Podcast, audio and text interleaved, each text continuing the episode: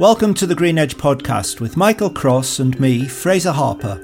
This is our weekly update for the week ending 26th of May 2023. This week's Green Edge post is called Tweaking the Green, and in it we're asking questions about the extent to which green skills need to be built through training and qualifications as opposed to being acquired through practice, experience, or simply the need to get the green job done. Michael, what is your as ever considered opinion? Well, there's a question around does the lack of qualifications or the lack of people going through programs that lead to qualifications holding back the green economy? One could argue, and I think the evidence is there, that people are entering green jobs, I'm meaning wholly green jobs with a lot of green tasks, from existing posts that are highly related. And so they're carrying into those roles invariably a STEM set of skills and knowledge and experiences. So you've got that science and technology background, the engineering background. Those are fundamental building blocks onto which other things will be grafted. We've also started to invent a language, for example, around the use of hydrogen being miraculously green hydrogen's been on the planet Earth for quite some time and been a key part of the chemical industry for a very long time, as has some ammonia as a storage system. And therefore, the skills to make that, store it, and move it have been around a long time. They're now getting a green tinge. If we move into some specific areas, for example, doing home energy assessments, those skills have been around a long time. A lot of talk about heat pumps. Heat pumps go back remarkably a long way. And yes, the numbers of people who've been trained in installing heat pumps is probably not sufficient to meet our numbers in the short term, but they are skills that can be acquired, relatively speaking, quite quickly. The complexity, I think, is the integration of that as a component to a whole building energy system and actually making the right decisions around the nature of the heat pump you should be installing, i.e., its scale more than anything else. So I think, yes, there is a training issue. Yes, there is a qualifications issue, but a lot of people can do a lot of the green jobs, relatively speaking, quite quickly. Well, I think there's little doubt that across the world of work, skill changes are happening quite rapidly. And one way of keeping pace, in education and training terms at least, is through micro credentials. It's interesting. We looked at some work done using LinkedIn data, and they were looking at the rate at which skills were changing in a number of sectors. And one of the sectors they chose was construction. And they looked over the time period 2015 to 2021 and found something of the order of 25% of the skills had turned over in that period of time and additional new things were coming in. Now, in many cases, people might have gone out to do short courses, but in many cases, skilled tradespeople and professionals in needs like architects, surveyors, and the like, and engineers are updating themselves daily through short bursts of teaching themselves, finding manuals, toolkits, going on new software package training courses and the like. And so those people are growing their skills bells for themselves around the micro credentials they want to define that will help them solve a problem. And so micro credentials are innately a part of the way we'll all learn, little by little by little. And yes, I think there's a need in the overall education and training world to have micro credentials that are stackable and can, people can put them together over a period of time to rapidly acquire and become proficient in performing certain duties. So I think there's a real role there. And we see the accreditation of micro credentials for online learning increasingly for technical courses, fairly short, sharp ones, which are certified and have qualifications attached to them. Well, learning through necessity was ever thus, wasn't it? I mentioned in one of our previous podcasts about when the first Commodore PET turned up in our office when I was a young engineer. We just had to figure it out for ourselves. You know, I can remember how proud I was when I got the first sine wave out of it. And a reminder that you can find this week's post on greenedge.substack.com. And you can also find this podcast on all the major streaming platforms, including Apple, Google, and Amazon.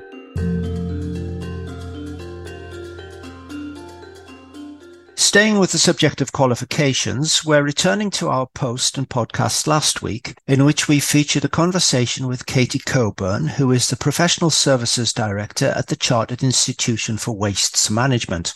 Now, during our chat with Katie, we got onto the subject of the English apprenticeship system. And in the course of writing The Green Edge, we've talked to quite a few people who have told us their views on the apprenticeship process, the levy, and the IFATE standards themselves. We've heard them described in various ways, including monolithic, expensive to run, and overly focused on endpoint assessments.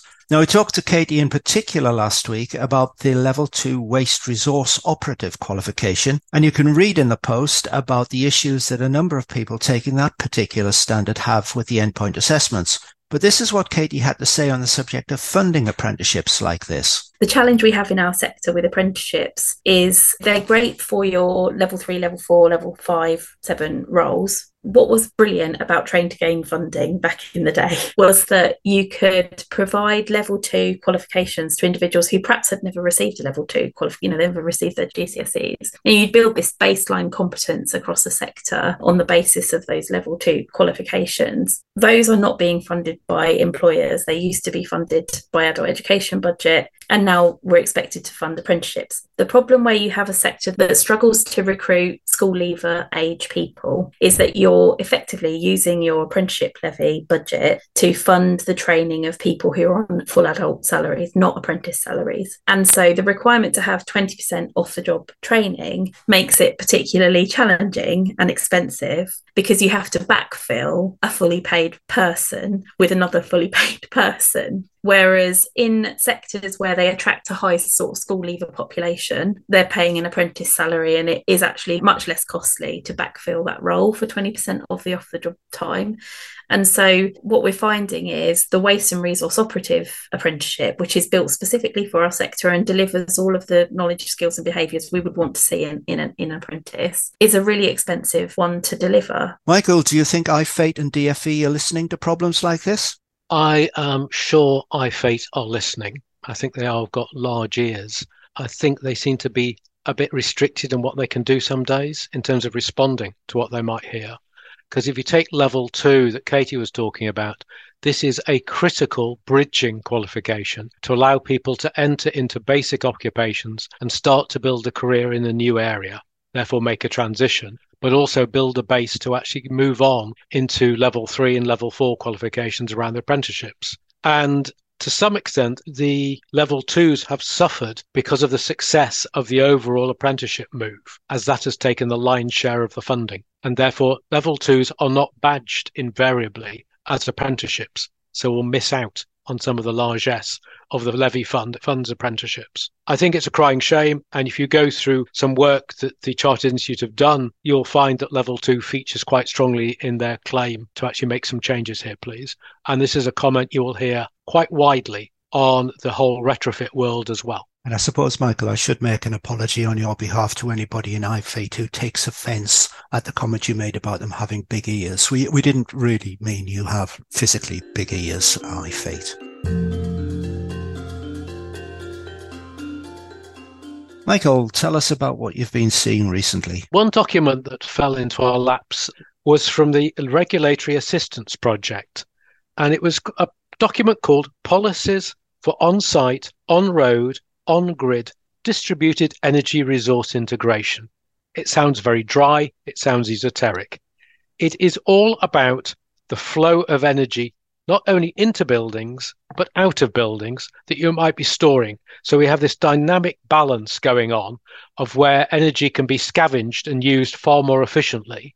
It also highlights a point for me that whilst we chase supply side on the green side, we can actually improve the whole nature of demand management and use points of consumption as points of supply because they've got storage capacity and generating capacity. And this document, it's only a shortish one, it's only 14 or 15 pages long, but is again typical of RAP's really high quality, well thought through and well researched material. And it is a joy to read this material because if you're wanting to understand the domestic side of this amongst much wider issues on the Green Front, I would suggest you turn to their pages. Not the zappiest of titles for an organization, but I think it is one that stands them in great stead because they contribute to this debate in this country through a number of key individuals. The title sounds almost longer than the document itself. It does, it does, yes. And they've got pictures in it as well.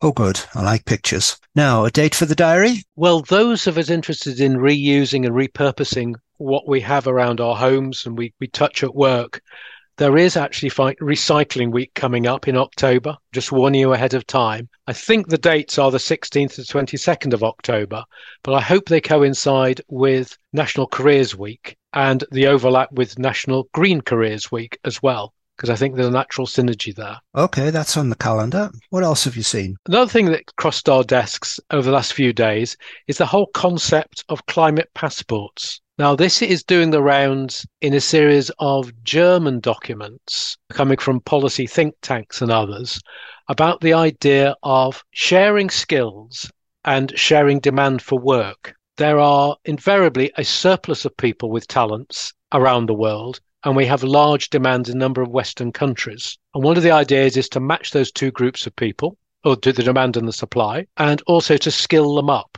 And therefore, they could return home with the green skills to help their economies adjust. Now, the concept also with the climate passport, it is part of repaying the debt to a lot of the world where Western countries have, in fact, damaged the world's climate. So they're saying to countries that have not damaged the world's climate, we will help you skill up and provide passports and work permits for your citizens to come to our country, contribute to solving this problem that's affecting you, and take those skills back home. Now, it'd be interesting to see if this concept gets traction. But generally, I find with a number of the German institutes, they tend not to float these ideas unless they've had tacit approval from a number of senior German politicians. And therefore, that will come into European thinking as well in time. But we'll track that to see what legs it really has. Thank you for listening to this Green Edge podcast. This podcast series accompanies the Green Edge newsletter, to which you can subscribe at greenedge.substack.com. The Green Edge is produced by Blue Mirror Insights.